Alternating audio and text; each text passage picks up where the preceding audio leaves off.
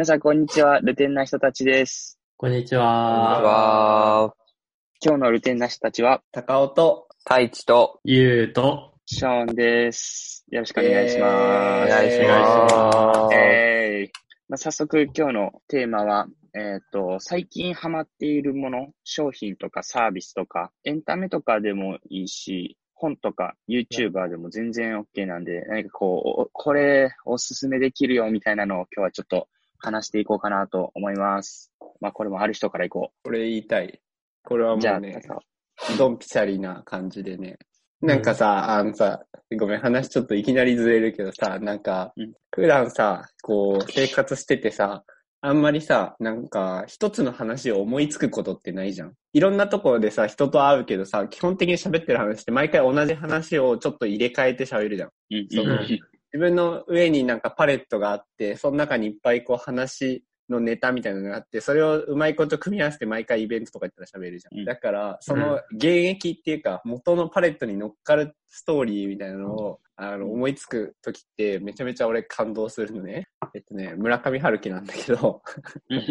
なんで村上春樹がいいのかっていう話をしたい。で、割と俺ジブリ、宮崎駿とかもめっちゃ好きなんだけど、ジブリがすごいっていう話と結構似てる話なんだけど、なんか村上春樹がすごいのは、こう、人間の無意識のところに直接訴えかける物語とか文章。僕の中では結構本とか、えっ、と、エンタメって二通りで、こう、ファストファッションみたいな、こう、なんて言うんだろうな、ビジネス書とかが一瞬気持ちよくなるんだけど、で、その、その日の変行動とか、その一週間ぐらいの行動は変わるんだけど、人生全体で考えるとちょっとそんなに変わらないみたいなものと、なんか一回読んだら人生が完全に変わるものっていうところで、大きく分けられて、どっちも大事だと思ってて、その大きく変わる方っていうのは、人生を生きていく上で大事だし、一週間変わるっていうのも、なんか例えば今マーケティングで悩んでるっていう時に、なんかビジネス書のマーケティングのやり方とか読んだらすぐ解決して、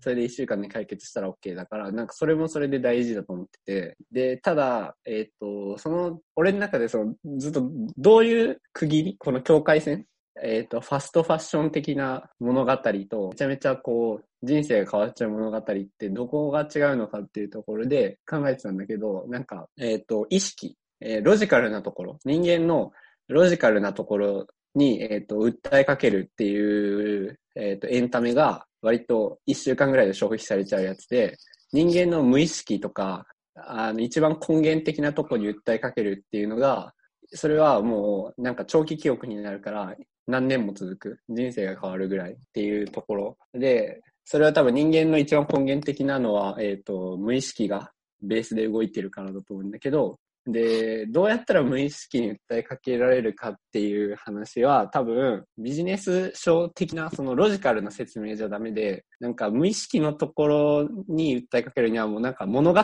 とかなんよ。子供の頃に多分その昔話とかアンパンマンとか見るのは、あれは無意識、えっ、と、例えばさ、なんだろうな、えっ、と、正義、正義は勝つんだよってそのロジカルで言っちゃったら正義は勝つって一言なんだけど、それを無意識なところにすり込むには何回もアンパンマン見なきゃいけないみたいな。で、物語で実際に正義が勝っている状態っていうのを、ちゃんとこう比喩、えっ、と、要は正義は勝つっていうものの比喩としてアンパンマンという存在があるんだよね。なんか、そういう感じで、例えば、宮崎駿とかだったら、えっ、と、もののけ姫とかだと、割と自然を大切にしようって言って、こう、一言で終わるんだよ、結論としては。ロジカルな人たち的には、結論はなんかまあ、自然を大切にしようっていう映画だよね、みたいな。ので、最後のメッセージとしてはそこなんだけど、それをちゃんと人の行動を変えようと思ったら無意識に吸い込まなきゃいけなくて、そのためにはなんか、実際にその自然が破壊されちゃうような物語を何時間にもわたって見せないと、人間の無意識に刷り込まれないっていうところが結構あって、村上春樹も結構、えっ、と、そういうのがめっちゃある。なんか村上春樹のメッセージ性は結構人間はこう、効率性とか、えっ、と、経済合理性みたいなところで行動しがちなんだけど、なんかそれだとどんどん忘れていくものがあるよねみたいなメッセージ。あとはこう、社会システムみたいな ものがあった時に、それがこう、えっ、と、システマティックに動いてるから、えっと、それでこう個人とかの、個人の尊厳みたいなものが失われているからみんな個人の尊厳を取り戻そうみたいなメッセージ性があって、で、それを、えっと、なんか、ちょ、こう、今の、例えば言っちゃったらそのテーマ的には2行で終わる話で、なんだけど、それを、えっと、実際にそれが起こっているっていう物語を長々とこう書く。しかもそれは割と、えっと、誰でも分かりやすい文章で書いてあって、それがなんか誰の心にも響くっていう、それをめっちゃさっき思ってて、だから、村上春樹とか宮崎駿はいいよねっていう、ストーリーっていいよね。ストーリーと世界観みたいな。なんかそう、長く喋んないとちゃんと伝わらないっていう。小説とか映画とかって結構こう、時間を長く取りながら、どんどんその主人公、読んでるその読者とか見てる人たちがどんどんこの主人公に憑依するような、主人公が憑依するような、なんかそういう教育を時間をかけてしていってるのかなっていう。だから最後の結末の時の感動がすごいから、結構こう人生変わったりとかする。メッセージは一行なんだけど、それをちゃんと刷り込まないと行動が変わんないっていうところなんだと思そうやね確かに。一行じゃ変わらんもんな。う。言われても理解できない。うん。それを自分で理解するかどうかっていうのでストーリーが必要になってくるんやろな。あ、これってこういうことなんだって自分で風に落ちたら自分で変えようってなるけど、これはこうだよって言われてたって、あ、そうなんだってなってあんま腑に落ちへんから行動変えられないみたいな。あの、そこですぐ抜けちゃうっていうことで、で世界観としてなんか違うっていうことではないっていうのは、なんかちょっとヒッピーみたいなカルチャーがあるみたいな。それは村上春樹の話？そうそうそう。文章の中にヒッピー感があるみたいな。そういうのではない。そういうのではない意外とだから、な誰でも入り込める。入り口の文章は誰でも入り込めるんだけど、読んでいくとめちゃめちゃなんか意味わかんない方向に行くけど、普遍的なことを書いてるから、日本だと割となんか村上春樹ってなんか頭いい人が読むよねみたいな風潮があるらしいんだけどインテリが読むみたいなのは、なんか実際読んだら全然そんなことないんだけど、多分な読んでない人が言ってるだけっていう。誰でも読んでわかるし、共感できると思うな。解説する人とかいっぱいおるもんな。いや、あれもね、面白くて、村上春樹は絶対自分の本解説しないんだよ。だから、その、みんな解説したがるっていう。しかも意味もないんやろ。本当のところ。余白がいっぱいあるだけで別に考えてるわけでもなく。本人も全く意味ないところをみんながめちゃめちゃ推測したりするっていう。あれいいよな。ワンピースもさ、伏線いっぱい貼ってるけど、もうそのまま回収せず終わっていったら面白いな。そうそうそう。村上春樹は回収しないからね。いや、それも、は日本の文化なんかもね、そうだと思う。あのなんか、楽中楽外勢、うんあの、昔のその絵で、街並みの絵で、ほとんど雲で隠れているっていう。うん。そうだ、あの余白がまあ日本の文化なんだよっていうのを、石川良樹さんがまあ言ってた。なるほどね、面白い。うんいいそうだあるからなんか、それで言うと、あの、最近なんかこう人と話してても、その人が読んでる本とか、その人が好きな人を聞くと、大体その人の頭の中にインプットされていることとか考え方、価値観っていうのうが、ん。大体分かってくる。本とかもまさにそうで、誰々の本最近読んだみたいに言ったら、あ、多分こういう考え方なんやろうな、みたいなのが。よくないねんけどな、先に先入観。けど、まあでもなんかそんな感じになっていく話でも。いや、でもそうね、確かにさ、こう、ビジネスで、例えば営業とか、そういうビジネス的なつながりの時ってさ、相手の最適化がわかんないとさ、なんか話が噛み合わないじゃん。相手に、えっ、と、最適にこっちも提案しした方が噛み合うから。うそういう時に割と相手がどういう、なんかそもそも根源的にどういうものを持ってるかみたいなのが結構大事だから、本をちょ。っと言語が変わってくるもんな、そこで。うん。だから高尾を理解しようと思ったら、上春樹の小説を読むのが一番ちゃんとわかるっていう。あ、でもなんか、そう、なんか面白いのは、なんか俺は村上春樹がめっちゃ好きなんだけど、村上春樹言語で喋ると誰とも会話ができないのね。特にビジネスマンの人に村上春樹言語で喋ったら、その、むちゃくちゃな、その、村上春樹はこう、ロジックが通ってないのよ。主観だから。主観に訴えるときってロジック通しちゃダメなんだよね。なんか、感情的になんとなくそうだよねみたいなところで訴えかけるから、うんだから、ロジカルに喋んなきゃいけないじゃん、ビジネス界隈では。だから、絶対村上春樹の感じで喋んないから、こそ、いきなり村上春樹の喋り方で来られたら、めっちゃ、うわーって多分、テンション上がる。うんうんうん。なんか前さ、何やったっけな、ビジネスと結婚は違うみたいな話を誰かがしてて、誰か忘れてんけど、ビジネスの場合は先に論,、えっと論理から入って、後で条理に変わるっていう。うんでも恋愛は逆で、先に条理で、後からまあロジックっていうか論理もある人なんだな、みたいな見せ方をするみたいな。まさにそんな感じかなっていう。ビジネスマンに先にこの感情のところで話しても、確かに。抽象度高いね、みたいな。噛み合わないね。ええ俺か。ゆうくん。なんか、今の、高尾の話聞いてる中で、いくつかあって、まず、なんか俺も高尾に勧められて、あの、村上春樹読んだことあるんだけど、で、その、あ、なんかこういう良さなんだな、みたいなのも、なんとなく分かった気はしたんだけど、最近その、なんでそれが気持ちいいのかっていうのを、なんとなく答えが見つかって、ネットフリックスの、あの、オリジナルのシリーズで、世界の今をダイジェストっていうシリーズがあるんだけど、それのシリーズの美の本質っていうエピソードがあって、まずそれがおすすめしたい作品の一つなんだけど、美しさっていうのが、その脳科学的にどう説明されうるかみたいな話をしてて、人がさ、美しさとか感じるときって、仕事に集中してるときではなくて、すごくリラックスしてるとき。多分、本読んでるときとかも、すごくリラックスしてる状態だと思うんだけど、リラックスしてて、で、その時に、こう、美しいと感じた時に、脳では、ある部分が超活性化するんだって。なんか、それが、その、なんか2012年くらいのなんか研究で分かったらしいんだけど、それが、そのデフォルト、デフォルトモードネットワークって言われてて、その領域が何かっていうと、その自分の超個人的な過去の出来事を、なんだろうな、行ったり来たりするような領域なんだって。だから、その美しいっていうのは、その神の視点じゃなくて、自分の超個人的な経験をなんかすごく飛び回ってるような感覚うんっていうようななんか説明があるらしくて、村上春樹とか読んでる時の感覚って超それだなと思って、そうなんだよな。今のめっちゃわかるな。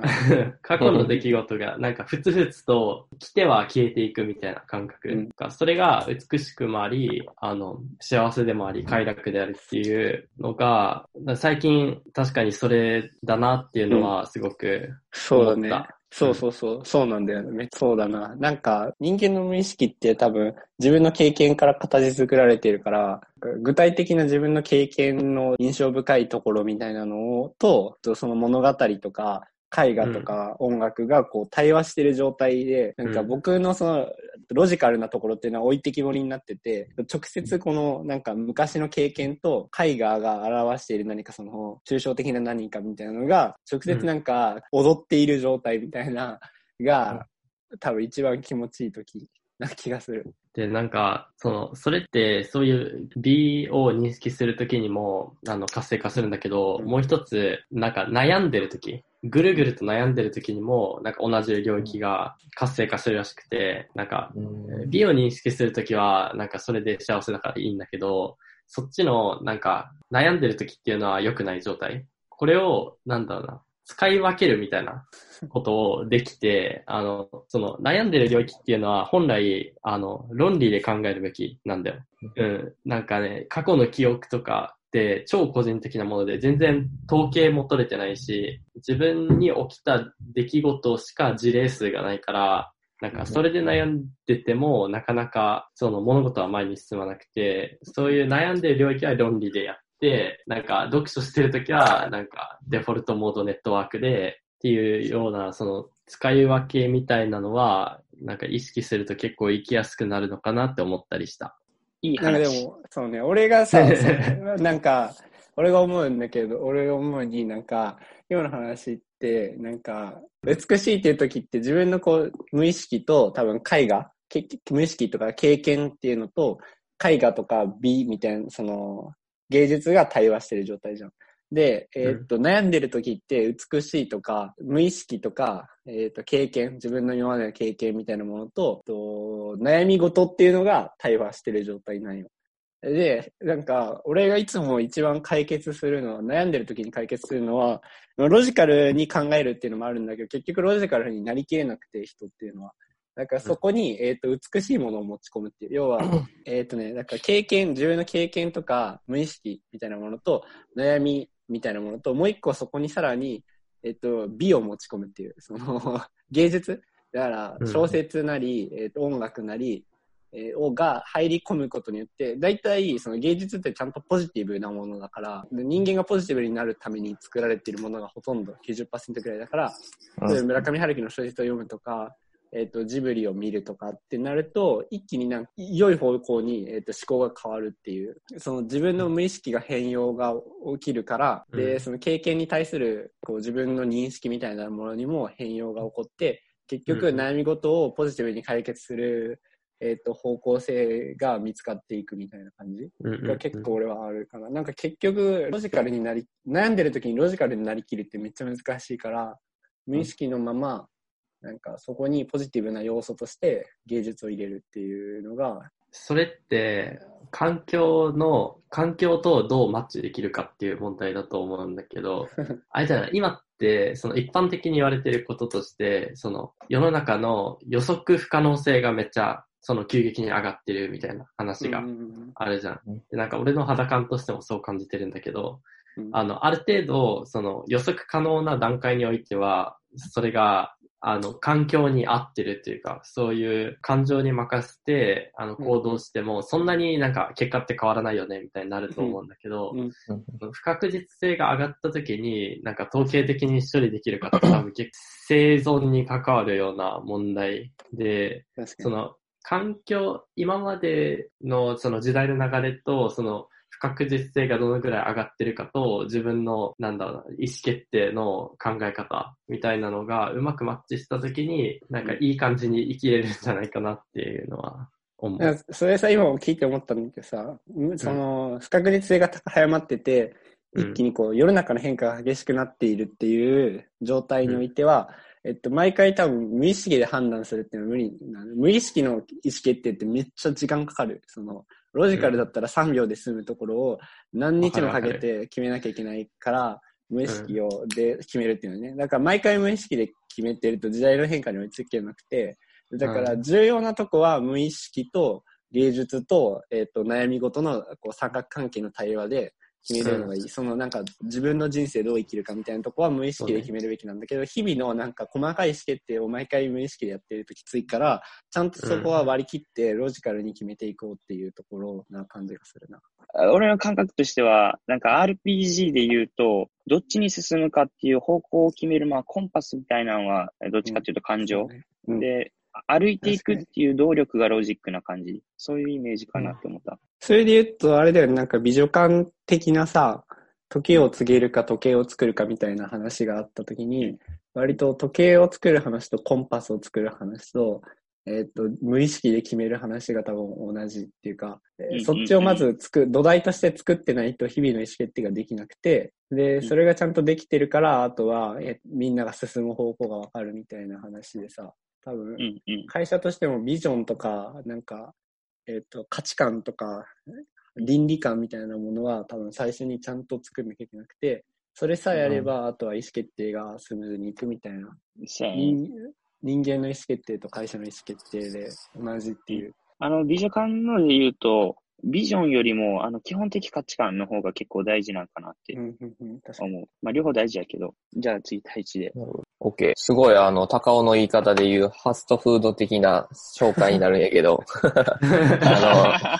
いいよ最近。トレンドやから。え？あの、最近、まあ、暑なってきて、めちゃくちゃ部屋、まだエアコンつけてなくて頑張って、隣の部屋の、まあ、弟は、ね、受験生やからつけてんねんけど、俺受験生じゃないから、つけるのは申し訳ないなと思って。なんで？扇風機、扇風機でずっと頑張って。で、なんか、どこに対する申し訳なの？弟受験生やから、頑張ろうと思って、俺は。別のところで。で、そのずっと扇風機で粘ってんねんけど、そういったらちょっと汗をめちゃくちゃかいて、一時めまいがずっとする時があったよね。よくないよ。よくないよ、そほぼスケートやねれ。んけど。やけど、まだいけるっていう、なんか自分のその、実家でさ、その、ゆるゆる生活を送ってるから、逆にそういうとこで縛って、バルタカンだ直前の人が言う言葉やん、それ。そう、そう、で、頑張ろうと思って、そういう、まあ、エアコンはつけないっていう前提で、あの、うん扇風機で頑張ってんねんけど、もうちょっと、あの、集中力がちょっと変えてきた時があって、それでめちゃくちゃ水を飲むようにしてん。えっと、やっと、次、あの、めちゃくちゃ釣るようになって、足を、小村帰りで。塩分不足。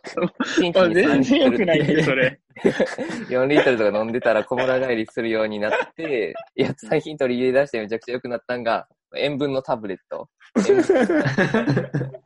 何けど、単純だだったら、めちゃくちゃ、あのす、げえ。めちゃくちゃいい感じで今。いい感じな。塩分取ったらちゃんと。めちゃくちゃ集中できるようになったし、しかもその噛んでるから、あの、噛んだら脳に刺激いって、俺タブレットめちゃくちゃずっと噛んで、あの、めちゃくちゃいい感じになってるから、これからもちょっと行けるところまでエアコンなしで塩分タブレットと共に頑張っていこうかなっていう感じで、みんなも塩分タブ、え、けどほんまに夏場汗かくから、水だけ飲むけど、塩分も取らなあかんから、塩分タブレットとかは、あの、ぜひ活用して、夏を乗り切ってくださいっていう紹介です。高校球児みたいなそんなもうみんな。な、もうみんな冷房ついてんの？聞いてえ、るバリバリもちろんもちろん。うっせやん。うん、俺昨日初めてでうち。なんかあれかもな、うちさ、めちゃめちゃ和風建築だからさ、なんあかなるほど。夏に最適化した家だから、ちゃんと風が通る？とまあ周り田んぼだか下ら風が通る。そう、風が通るね。なんかうちも和風建築木造やけど、2階、俺と弟が2階に住んでんねんけど、2階やと3度ぐらい温度上がるのよね、体感。うんうんうん。1階めちゃくちゃ涼しくて、おとんのその座敷で寝てたらめちゃくちゃ涼しいねんけど、2階めちゃくちゃ暑いから、まあけど、まだいけるなっていうので、まだ頑張ろうかなって思ってる。そっか、みんなつけてるんかエアコンも導入していこうかな。いや、体大事にして、じゃないと。いや、でも圧倒的にパフォーマンス落ちると思けど、う。まあ、便利になりすぎるのも良くない。確かにな。いやけど、扇風機あったら全然今、快適なんよね、むしろ。エアコンつけたら、いやけどなんかエアコンあったらさ、いや、わからんけど、なんか感覚で、もう無理やもん、なんか、快適すぎる。快適すぎてうん、部屋、あの、実家やし、緩んでまう気がする。その、寝転がったりしたらもう、昼寝しちゃうみたいな。で、俺、あの、エアコンの、何？風に弱くて、お腹とか冷えるし、うんうん。あの、で逆に体だるなったりっていうの結構あったりとか、こうその、負荷がありつつ、それを何か他のやつで保管するみたいなのが、結構今バランス的にいいかなっていう感じやから、このままちょっと頑張ろうかなと思ってる。倒れないようにね。大丈夫です。気をつけます熱中。症になったらもう真っ先に笑うで。え一時なってるんけどな。なってた一時、一時ほんまにずっと一日頭痛い時あって、あれって思って、なんでやろうと思ったら弟に聞いたら、水不足ちゃうって言われて、水飲み出して、やったら次塩分不足になったから、塩分タブレット導入したっていう感じ。まあでもそれで言うと、俺もコーヒー今1日1リットルぐらい飲んでるいつも。うんあの、セブンイレブンの1リットルのペットボトルあるやん。あれが1日で1本毎日なくなるから、今もう冷蔵庫に5本ぐらいストックがある。コーヒーでそれやばない？そんな飲む？でも、プラスで500ミリの水2本ぐらい飲むから、結局、1あー日2リットルは絶対飲んでんねん。あると飲むっていう。なかったら飲まへんねんけど。なるほど。水以外で取んのって、あの、水分としてカウントして上がるらしいけどな、ほんまは。だお茶とかもあんまよく、良くないらしい。不純物入ってるし、利尿作用あるから。けど、いいな、まあまあ、コーヒー目覚めるしな。俺もでも今なんか刺激みたいな感じになってるから自分なくてはならないものみたいな。よくないな。レッドブルめっちゃ飲む人みたいな。レッドブル全然飲まへんねんけど。俺もコーヒー朝昼晩飲んでるわ。ゆうくん水分取らへんよな。あ、ごめん。ゆうくんコーヒー飲むやろ。飲むゆうくん勝浦行った時さ、全然水分取らへんからちょっと心配になるぐらい水分取らへん。俺汗かかないんだよね。そう、それを言ってた。それは沖縄の人だから 沖縄の人だから。いや、汗かかないからね。取らなくてもいける。日本の内地のレベルの暑さじゃ汗かかねえっていうことでしょ。なるほどね。強し湿度で、それ、温度と湿度。ああ。大丈夫。真冬で半袖着てる外国、カナダ人みたいなね。そうそうそうそう。その、砂漠のラクダが日本に来ちゃったみたいな。いすごい例え。ごめん、何を言おうとしてたん？さっき。や、俺はお緑茶2リットルぐらい飲むけどっていう言おうとしてた。ああ、高尾もめっちゃ飲むよな。でペットボトルまみれやったもんな。実家だ、実家、そう、あの、アパ、アパ一人暮らしだと、あの、ただただめんどくさいから水を飲むんだけど、実家だとみんな緑茶飲んでるから、ただただずっと緑茶を飲んでる。そう。でもでもあんまよ、くお茶もカフェイン入ってるから。うん。よくないしコーヒーと一緒や。もうでもなんか多分ちっちゃい頃からずっとこの生活だから、うん体が慣れて大丈夫なのか、蓄積されすぎてて早死にするのかわかんないけども、まあもう死ぬときは死ぬときやからね、結構、そう思う。あれしてよ、アツシのおすすめのサービス。俺、あのもう最近ずっと言ってるから多分もう聞くまでもないような 話だと思うけど、チルド買うって。わかんない。まさかのわかんない。え、いつも最近言ってるくらいけど、チルド買うチ。ルド買う？チルってあのチルね。の、あチルあの過去形。で、買うは、あえっ、と、牛。で、ローファイヒップホッでプ？違う。ああそれそれそれそれ。これ作業専用の、えっ、と、BGM みたいな。ああ、わかったわかったわかった。いつもシェアしてるやつか。そうそうそうそう。これ Spotify で一生聞いてる。まあ最近 YouTube とかも混ぜながら。だから永遠にもうループしてるね、頭の中で。っていうかまあもう入ってきてない。もはや BGM。でもう、んなんかね、体験の設計がすごくて、しかもそれ YouTube で一生ライブでやってんね。ほんなら、もうコメント欄あるやんか、YouTube のあのライブって。うわーってコメントが流れていくね。そこにたまに日本語打ち込んだりしてる。あーみたいな。ひらがなって珍しいやん。あ、これ海外ベースやから。ほんなら、日本語がこう、この流れてる中に日本語がこう流れてくるね、俺の日本語が。ほんなら、その下に日本語に3行ぐらいついてきたりするね。だから見てる人がおんねん、他にも。日本語やってなるってことね。多分ね。まあまあまあまあ、それは置いてて、普通にいい。音楽えーもなんか、ゆったりとした。で、YouTube のその動画のところも、その永遠になんかちょっとジブリっぽい絵で、ペン、世界観がね、すごい。最近でもこれなんか流行ってる。何個かこの似たようなことしてる人いっぱいおあおる。あ、ずっとライブで流すってこと？え、っていうか、その、なんか、ジブリっぽい絵にその、永遠に歌のない BGM を流すっていう。いいね。あとは、あの、でもミロとかすごいよな。ミロ結構すごいなって思った。ミロ、あれじゃない？あのー、聞いてる人わかんないから説明した方がいいんじゃない？あ、確かに。ミロっていうのは、ブラウザ上でポストイットをこう貼っていったりとか、文字書き込んだり、絵描いたり、グルーピングしたりとかっていうので、遠隔同士でもみんなでそこに集まってみんなで貼ったりとかできるから、まあホワイトボードみたいなサービスです。リモートデザインシンキングみたいな感じ。あ、そうやね、そうやね。しかもうん、なんか、 Figma とかもすごい遠隔でこうやったら楽しいやん。みんなで一緒にこう作っていくみたいな。あれが Miro を普通に簡単にできるから、なんかああいうサービスって大体海外から始まって日本語の中やったりするパターンが多いから難しいけど、でも結構単純に基本機能は使えるから、だからね、あいいなって思う。うんうんあれどうやって見つけたの？ハッカソンのオンラインでやるやつ、こう調べてるときに出てきたなんか、それに関して、最近大学の授業で、あの、業務アプリケーションについて調べることがあって、その、 Dropboxってあるじゃん。あの、あの、オンラインストレージうん。の、なんか、その、ドロップボックスの、あの、ローンチが2007年か8年だったのね、調べてたら。2009年ぐらいに同じ、あの、オンラインストレージについての、なんか日経の記事かなんかがあって、それ開いてみたら、オンラインストレージは実はなんか50年以上前からあるんですみたいなことが書かれてて、2009年の時点で50年以上前からあるっていうのは結構かなり前じゃん。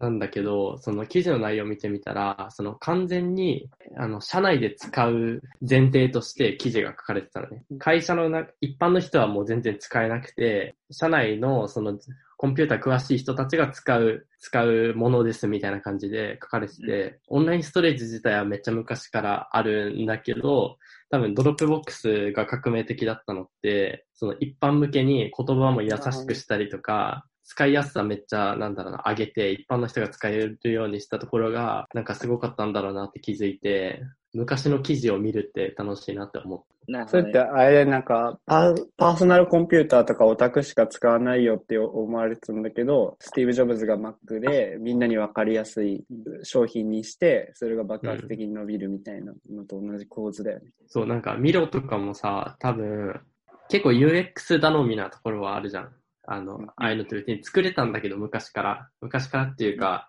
その数年前から多分作れたはずなんだけど、でも、その、ボット出てきだしたのって、あの、最近じゃん。うんうんで、じ技術的にできることであっても、その時代性に合ってたりとか、その UX ちゃんと作り込んで言葉分かりやすくしたりとかしないと当たらないものっていうのは結構あるんだろうなって思った。はい。ということで、えー今週は以上になります。